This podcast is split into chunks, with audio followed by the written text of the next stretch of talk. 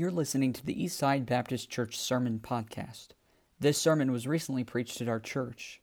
We want to encourage you to visit our website at eastsidesf.com. Now, enjoy today's sermon.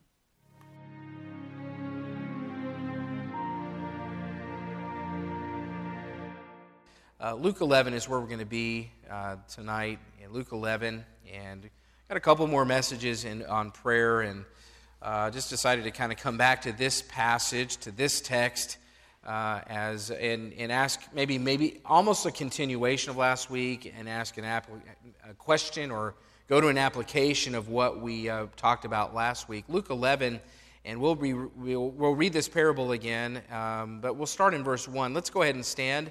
Luke, Luke number 11, and uh, we'll read in verse 1 and then read down through verse 13. I'd like to read responsively. I think that kind of engages everybody, and, and uh, we see how, how unified we really are when you do that. And so I'll read verse 1. If you'll read verse 2, I'll read 3, you read 4, and so on, and we'll finish out.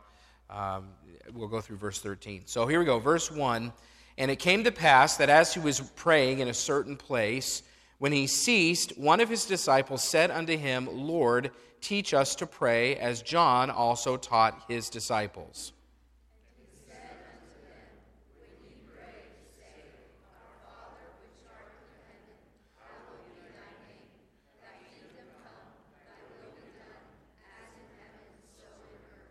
Give us day by day our daily bread.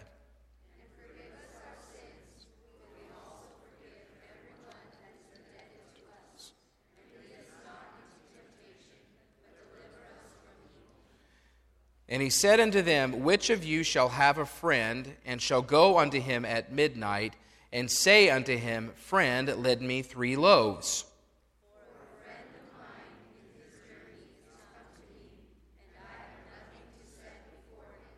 And he from within shall answer and say, I'm asleep, go away. No, trouble me not. That's kind of my interpretation of this. Trouble me not. The door is now shut and my children are with me in bed. I cannot rise and give thee.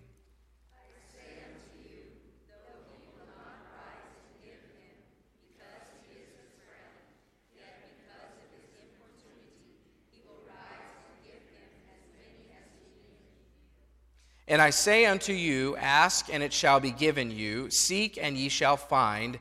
Knock, and it shall be opened unto you.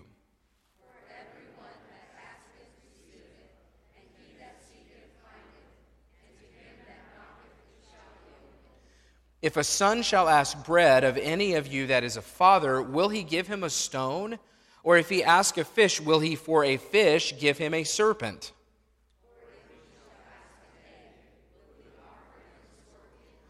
If ye then, being evil, know how to give good gifts unto your children, how much more shall your heavenly Father give the Holy Spirit to them that ask him? Let's read verse 13 together. Here we go. If ye then, being evil, know how to give good gifts unto your children, how much more shall your heavenly Father give the Holy Spirit to them that ask him? Thank you for standing out of respect of God's word. You can be seated. Last week in our, in our series, Teach Us to Pray, we covered this parable out of Luke 11 from Jesus Christ, and it's teaching about a man who comes to his friend and he comes late at night and he's asking for bread to feed an unexpected guest.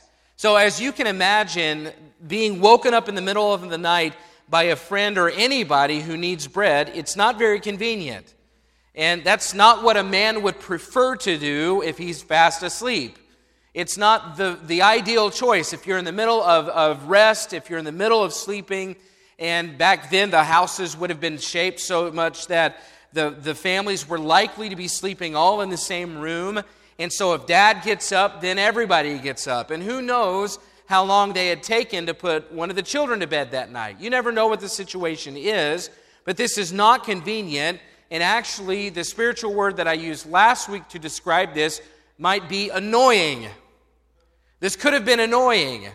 It could have been one of those things where, you know, it costs you as a friend and and you don't really want to do it, but the friend in the house says basically that he is not, this isn't convenient, this wouldn't be his choice, but because of importunity. Does anybody remember what importunity means from last week? And I'll take it from the anybody remember? Shamelessly persistent. Yes, shameless persistence. That's importunity. Where someone has no shame, they have no thought about how they're inconveniencing someone. They're just shamelessly, persistently knocking, knocking, knocking, and not letting go of it. So, because of the shameless persistence, because of the importunity, then the friend inside, even if it wakes his children up, even if it's inconvenient, he gets up and he provides the bread for his friend. And though a lot of people would then say that this text has something to teach us uh, about uh, not giving up when we pray, I believe the lesson learned from this parable is really less about the guy knocking outside the door and it's more about the friend inside the house. This, this says less about how our approach to prayer should be, and it's really more about the person, the man, and his response inside the house. You see, Jesus ends the parable with this thought if you, if you have a human friend who is capable of evil, I mean, as a human friend, uh, human beings, we are capable of some pretty low level stuff. And so, if a human friend inside the house is willing to get up and inconvenience himself for a friend, how much more will your perfect and loving Heavenly Father meet your needs? I mean, if, if we as human beings know at times that we need to meet a need and we take a step to do that, how much more can we trust our Heavenly Father uh, and in the process of prayer, it's not because we're persistent and it's not because we're determined, um, but because we have a how much more kind of a father. He's a father that wants to take care of our needs. And, and I'm thankful for that thought because there are many religions out there that, that paint a picture of God like, like we're serving a tyrant. They paint the picture of God that he's mean and that he's heavy handed and uh, they, they paint a picture of God like he's Scrooge, that, that he's a taskmaster who's never satisfied, and, and we can't please him, and he wants us to be miserable. He wants us to live miserable lives, and he wants to take all the fun out of it. He's a Scrooge kind of a God. Uh, we have others that, in, that they believe that God is almost like a state trooper. And you know, there's state troopers, and they, they, they park in certain places where you can't see them till you're right on top of it, and that adrenaline rushes through your body, and you slam on your brakes, which makes you look especially guilty. That's what, at least that's what I do. You know, that you come around the corner and there he is, and a lot of people they view God like he's the state trooper, and he's just he's just ready to nab us, and he's just waiting till you know we come around the corner, and he's mean and merciless, and we operate out of fear. That's but that's friend, that's the opposite picture that Christ paints about God. That's the opposite picture. He's a father who, how much more, he is not bothered by the needs of his children. And, and, I believe that Christ's main application for us in this passage is that we can pray to our Heavenly Father with confidence when we realize what he's like. Folks, you can pray to fa- your Father with confidence. You can pray to your Father knowing that he's not like the man in the, inside the house saying, I'm trying to sleep here. Would you just go away and don't bother me? Come back in the morning. No, that's not how God is. God, our Father, wants to meet our needs. We can pray with confidence. We have, we have a loving Father who wants to meet our needs, and that should create in us an incredible amount of confidence. But tonight, I want to follow up last week's message with some more application here. See, there's another thought that springs out of the exhortation to pray with confidence. And I think some of us might struggle with this at times. Some of us may ask the question. We may, we may say, Well, I have confidence in God as my Father, but what effect does my prayer truly have on God if He's sovereign?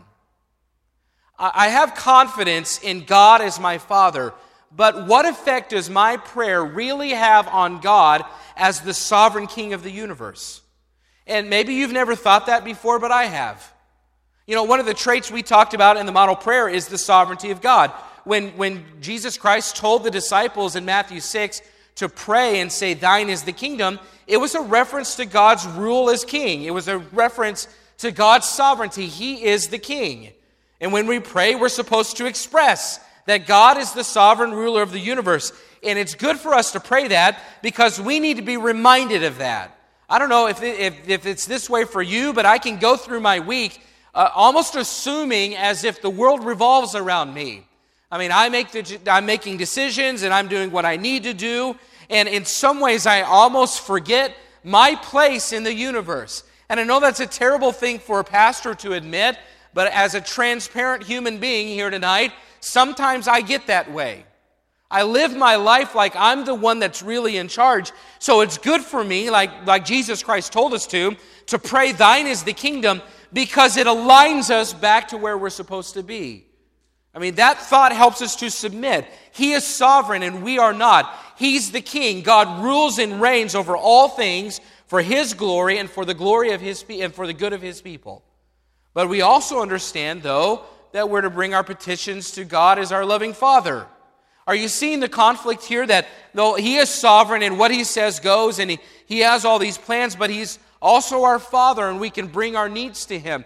This, this starts to create a conflict. It starts to create a contrast. He's our Father, but He's our King. And we can think, well, I know God is my Father, and I know He cares and He wants to meet my needs. But if God is sovereign, if He has ordained the details of my life, not just for today, but for tomorrow and for my future, then why should I pray?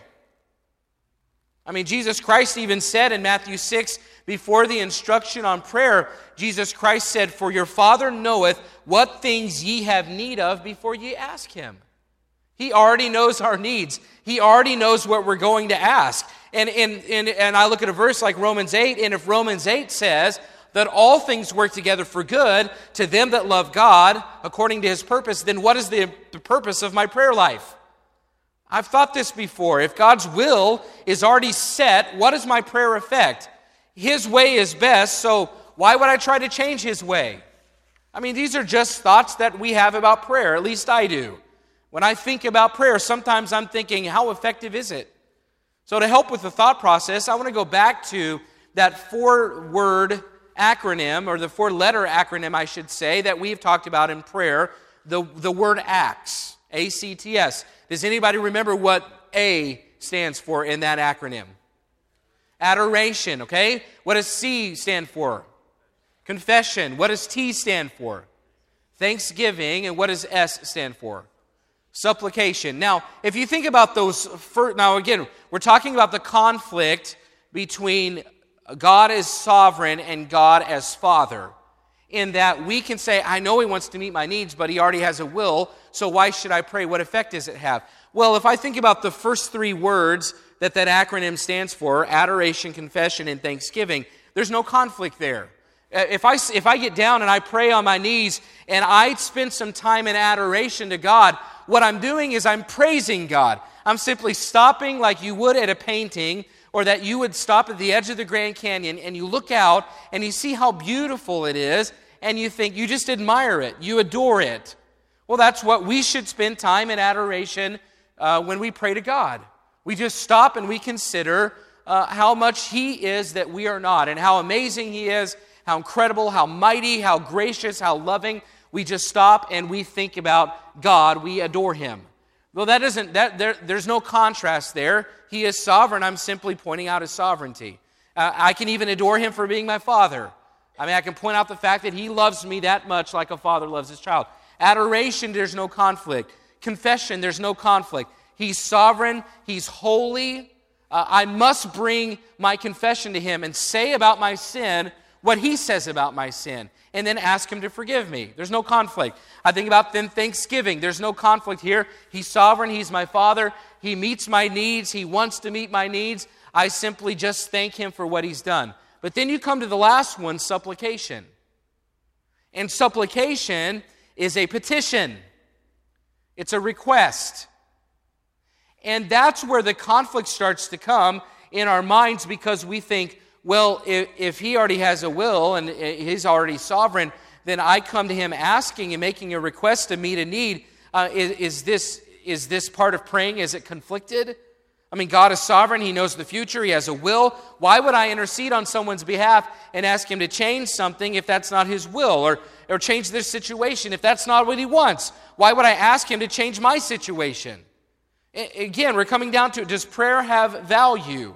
Even deeper, simpler, does prayer work? Does it have an impact? Does it have an effect? I mean, I think we can sometimes operate as if prayer is futile. And by futile, I mean it's if it's all going to happen anyway, why should I pray? Almost like a fatalistic approach to prayer. You know, I'm thinking, well, you know, uh, we're all going to die anyway, so I'm just going to uh, I'm just going to eat it at Culver's every meal. Okay? I mean, I'm not saying, well, that wouldn't be good for you. I was going to say Zesto, and that would have been really, really bad for Brother Chad. He's like, we have salad. Do you have salad at Zesto? See, they got salad. But you know, you say a fatalistic view of life would say, well, it's all going to end poorly anyway, or it's of no use anyway, so I'm just going to kind of go out with a bang. Well, we look at prayer sometimes like that. It doesn't matter. God has a will. It's gonna something's going to happen. I'm just going to walk away and let it happen. Or sometimes I also think that we can sometimes think that we're being a little presumptuous. I mean, if God has a will and he's sovereign, should I pray for something that's not in his will? Because that seems a little presumptuous. That somebody like me, I don't know what's best. I don't know what's good. I don't have any plans or, or ideas. I can't change anything. But listen, according to God's word, we are not wrong in praying. As a matter of fact, we're wrong in not praying. And we could look at a lot of reasons why this is true. I think first about all the commands. You know, we're commanded to pray. 1 Thessalonians 5:17, pray without ceasing. Philippians 4. We could go on and on. And I read a, bunch of them last week. We're commanded to pray. I also think, well, should I pray? What's the point in prayer? Well, Jesus Christ prayed. So if you think about Jesus Christ being our model, being our example, our prime example of how we should be as Christians, and he prayed, then I should too. I think about John the Baptist. John the Baptist prayed, and yet he was a spiritual man, but he prayed. And as a matter of fact, his example of prayer was the very reason that the disciples came to Jesus and said, Teach us to pray like John teaches his disciples. We have plenty of commands on why to pray. We have plenty of good examples of Christ and John the Baptist and the disciples and all of those. We, we should pray. It should be a, an important part of the Christian life. As a matter of fact, it should be so natural for us. I've heard some people say that prayer is like breathing. If you're a Christian and you have a relationship with God, prayer should be so natural, it's like you're breathing. It's just part of your life. It's communication with God.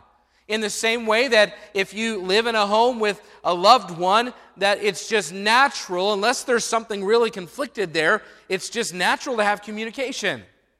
It's natural to have conversation. That's part of having that relationship. Prayer is, should be that natural. Prayer is commanded. We have examples.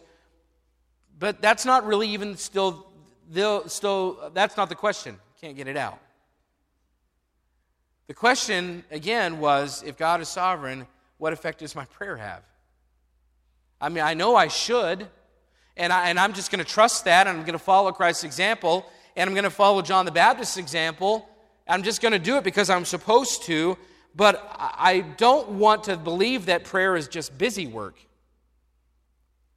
You know what I mean by busy work, right? I mean, when you were a kid, and, and I know now, now that I have children, and especially a son of my own, I know now the desire to want to give him busy work that doesn't really accomplish much, but it keeps him busy. Because if he's doing work, he's not getting in trouble. And then, so that's why, as a kid, you know, my dad would have me do things like move these rocks from here to there. And then after I'm done, he's like, oh, you know what? I really wanted them back over there. So back to the original place they go. It's busy work. You know, in school, how many of you kids think sometimes you got too much just busy work in that it doesn't really have anything to do with the subject at hand? They're just trying to keep you busy. Any of you kids like that? Okay, a few of you. Just my kids. That's terrible. Okay, great. Great. Mom says, okay, here's another crossword puzzle. This helps your thinking processes. Busy work. You know, busy work, I think it's probably good sometimes to have the discipline to make just do something and get it done it just, but it just takes up our time. And it, it, but prayer is not busy work. Prayer is no more busy work than when you sit down with your spouse and you have a good conversation with your spouse. And see, a lot of people would say, well, that's just, that's a waste of time, or, you know, I have other things I need to do. No, no, prayer is much more than busy work. And, and if we didn't, if we never saw any effects or changes or positive things from prayer working, it still wouldn't be busy work because we're communicating with our Father. But it is more than busy work in that it does have effect and it does make a change. And yes, God is sovereign, but we should pray because it does work. And the first way that prayer works is that it changes us. See, many people believe that the effect of prayer is solely on God, that it's only about Him hearing and answering our requests, responding to us. But the act of prayer itself also affects the one praying. It's like the principle I preached the other night about being principled or being pragmatic. And you've got, you've got maybe you will say pragmatics over here and principled over, over here. Pragmatic would say that, that I only do something if I get the result that I want. Pragmatic means that I'm just looking for the right outcome. Principled means that it doesn't matter the outcome. I'm going to operate based on principles because it's the right thing to do. There's a big difference between the two. Well, we would be pragmatists if we said that we should only pray if we get the outcome that we're looking for. That we should only pray if we get the results that we're looking for. That would make us pragmatists. There are certain things that we do for the result, but there are other things that we do simply because the process is good for us. I think about exercise. I don't think about it much, but I think about exercise. And just this week, I, I, was talking to a couple of guys who were like, okay, we're going to be good. Let's keep each other accountable. Let's try to do this. And, and not lying, the very next morning, I got invited to go eat at the Brazilian steakhouse here, here in Sioux Falls. I think the devil does that. You ever decided, I'm going to be really good, and to, to, today is the day I'm going to be good, and then some, some satanic friend just brings over like a pound cake I mean, uh, they've never brought you cake before, a big chocolate cake with frosting. They've never brought anything by before, but the devil prompted them. The one day you're like, I'm going to be good. Today's the day. I think that's the way it happens. Now, so exercise. Now, we could get to the point where we only exercise if we get the result that we want. If I don't see the number I want to see, then some people are like, if I don't see the number, I'm not doing this anymore. It's, it's just pointless. No, it's, it, I know that that can be discouraging, but exercise or eating healthy, we don't just do it because we want to have a certain outcome. We want to do it because it's good for us. I mean, whether or not we see the result that we want, or whether or not we meet all the goals that we want, eating more healthy is good for us. Being active is good for us. And sometimes I think we view prayer like I'm not going to pray if I don't see the result that I want. But the prayer, the act of prayer, the process of prayer is valuable in and of itself. It kind of takes me back to that acronym again ACTS Adoration, Confession, Thanksgiving, Supplication. I think about adoration. In prayer, if we're supposed to adore God, uh, hallowed be thy name. We just think about God, we just consider him and we lift him up and we admire and we praise him. God, listen, God exists just fine without my praise. If I'm supposed to pray and adore God and praise God and worship God, I don't really change anything about God. Now, He may enjoy the sweet smelling savor, the fruit of my lips, as Hebrews calls it, as I praise and I lift up these offerings of praise. He may enjoy that, but it doesn't change anything in Him. He is who He is. So, in adoration, in adoration, in that part of my prayer, yes, he deserves it, and yes, that's what, what I should be doing, but it's not changing anything as much as it's changing me. Because as I already mentioned earlier, the act of adoration, the act of just simply adoring God, aligns us. Like when you first buy a printer and you've got to send the pages through the printer to make sure that it's aligned so that it'll print straight on the page. And you have to waste a bunch of paper doing it. and it's a pain to do it, but you need to do it so that everything else prints properly. Well, that's what adoration does in our hearts. It aligns us. It reminds us of who we are compared to who God is. It doesn't necessarily, it, it, probably moves him. We know that he inhabits the praise of his people. When we draw nigh to God, he draw nigh, draws nigh to us.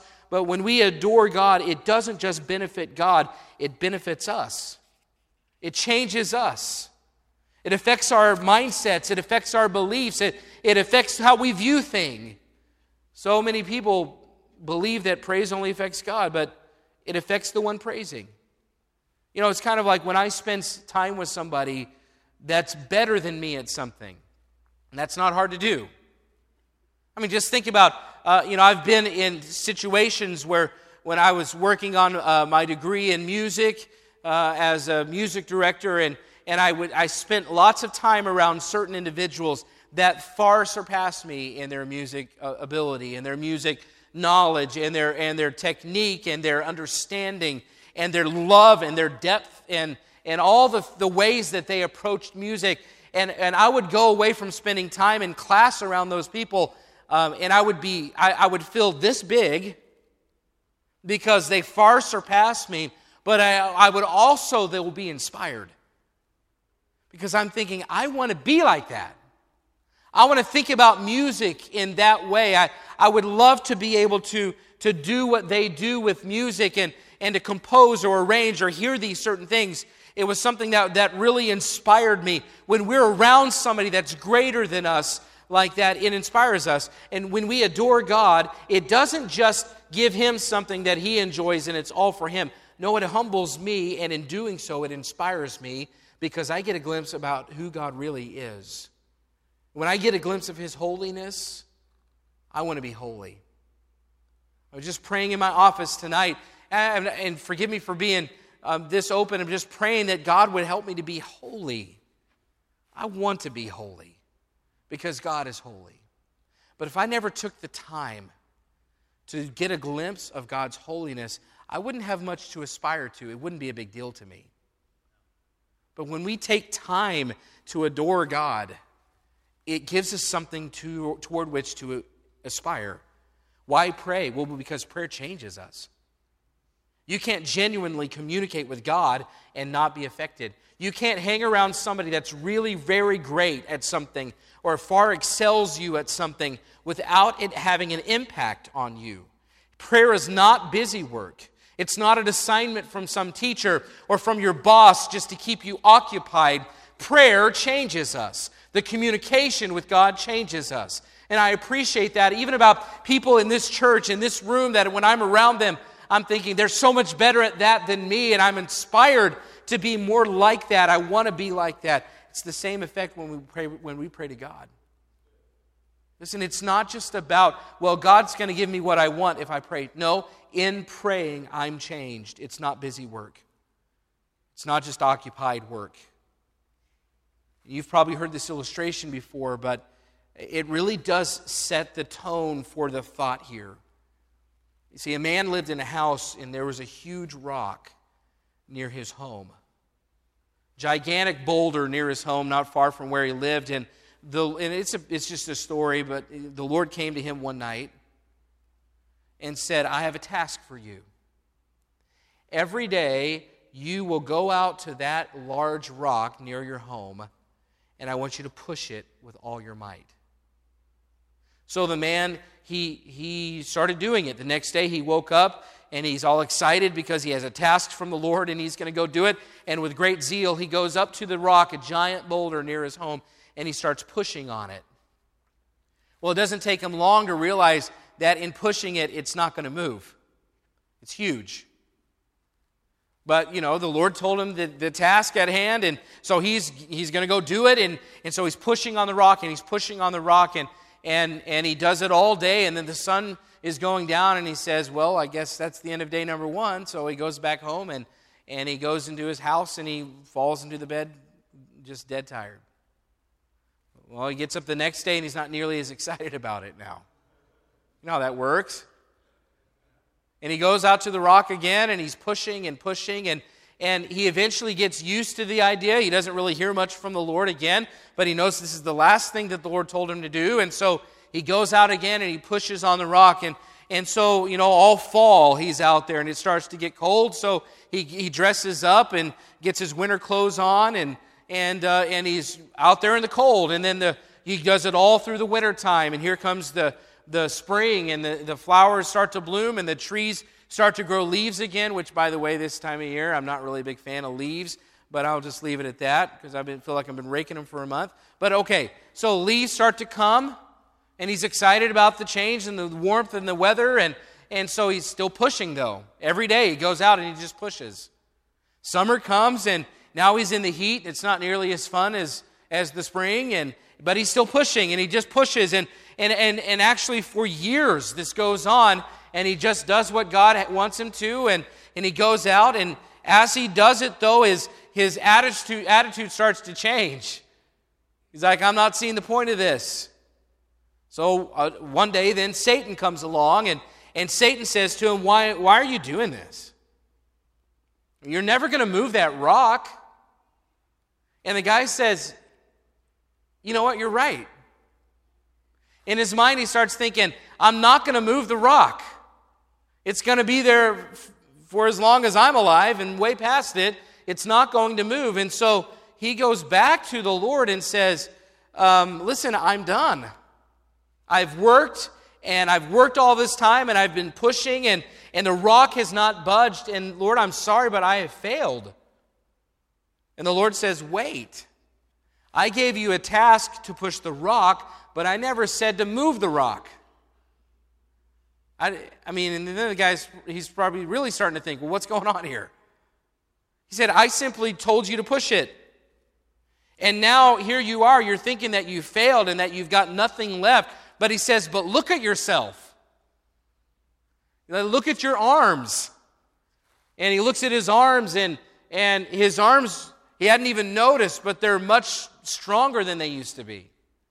He says, Your back is much stronger, and your your shoulders, you're much stronger, and, and you've been out in the sun, you've been out in the elements, and your skin is, is tougher, and, and, and you're just a tougher man. And look at your hands, they're calloused and they're tough, and, and your legs are strong. See, I didn't ask you to go out in there to move the rock. All I asked you to do was obey and exercise your faith and trust my wisdom. And you've done it. And then the Lord says, Now I will move the rock. See, that illustration so perfectly sums up prayer. See, it's not always about getting the right answer. It's not always about moving the rock. It's not always about getting what to God to do what you want him to do. It's not always about getting the result. It's not about being pragmatic. It's not about making sure that what you wanted to have get accomplished is getting accomplished as much as it is that it's building your faith in the process. It's not working on God as much as it's working on you. Jude in verse 20 says, But ye beloved, building up yourselves on your most holy faith, praying in the Holy Ghost. You realize that when we pray, it's not just about getting the result we want. We get so wrapped up in making sure that God does what we ask Him to that, that if we were just to stop and, and stop thinking about all that we want out of it and just go through the process of prayer, before too long we'd realize that we've been building ourselves up. We've been building up our own faith, and we look at our arms and we look at our legs and realize I'm not the same Christian I used to be. My faith is stronger. My confidence in God is stronger. The communication that we've had, it's changed me from the inside out. It's built me up. Folks, prayer is not just about moving God, prayer is about the change that takes place in our lives. Philippians chapter 4, verses 6 and 7 says this, and I've been quoting this a lot, but be, care- be careful for nothing, but in everything by prayer and supplication with thanksgiving, let your requests be made known unto God. I love that verse on prayer. I love that verse about gratitude. I love that verse about thanksgiving. But the next verse says, As we pray in all things, be careful for nothing, but in everything by prayer and supplication, it says, And the peace of God, which passeth all understanding, shall keep your hearts and minds through Christ Jesus. The result of our praying, it doesn't say there that if be careful for nothing, but in everything to prayer and supplication with thanksgiving, let your requests be made known unto God, and the answers will start to come.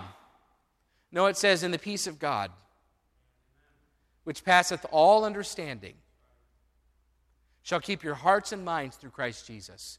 And it's not even about getting what we want, as much as we realize that in the conversations that we have with God, that it's not about getting what we want, it's about He's all we need. And suddenly our whole concept and mindset about our faith has changed. We submit our will to God as sovereign, but we know that He takes care of everything we need as our Father. And even, in, even if I don't see the end and I don't like the end, the act of prayer changes me from what I used to be. And, folks, tonight, we need to be people that no matter what the result is, no matter if we ever see the end, that we go to God in prayer and we pray and we pray and we pray, and not because we're knocking importunity, shameless persistence, but because we know the process is good for us. It gives us more faith, it strengthens us. And I know that prayer moves God. I'm thankful that prayer moves God and that He could hear the prayer of His saints and, and want to answer our requests. But in the end, I just need to trust the process the process of prayer. Listen, prayer moves God. But even probably in this, in, in our application, it's more important for us to remember that prayer changes us. It moves God, but it changes me. It moves God, but it strengthens my faith. I'm just pushing on that rock, and I don't even know what the end is going to be. It's probably never going to move. But it changes me, and in the end, God comes in and does what I couldn't do. I'm thankful for a truth like that tonight that prayer changes us. Grateful for Jude 20, building up yourselves in that holy faith as we pray.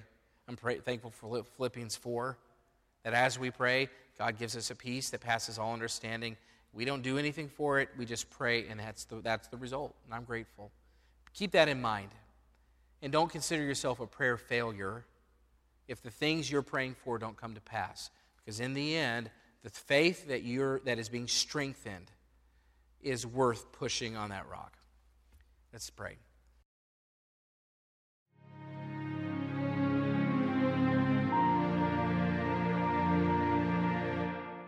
We want to encourage you to visit our website at eastsidesf.com.